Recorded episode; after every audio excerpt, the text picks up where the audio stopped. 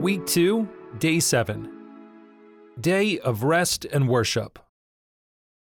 Take this entire day to rest and worship God.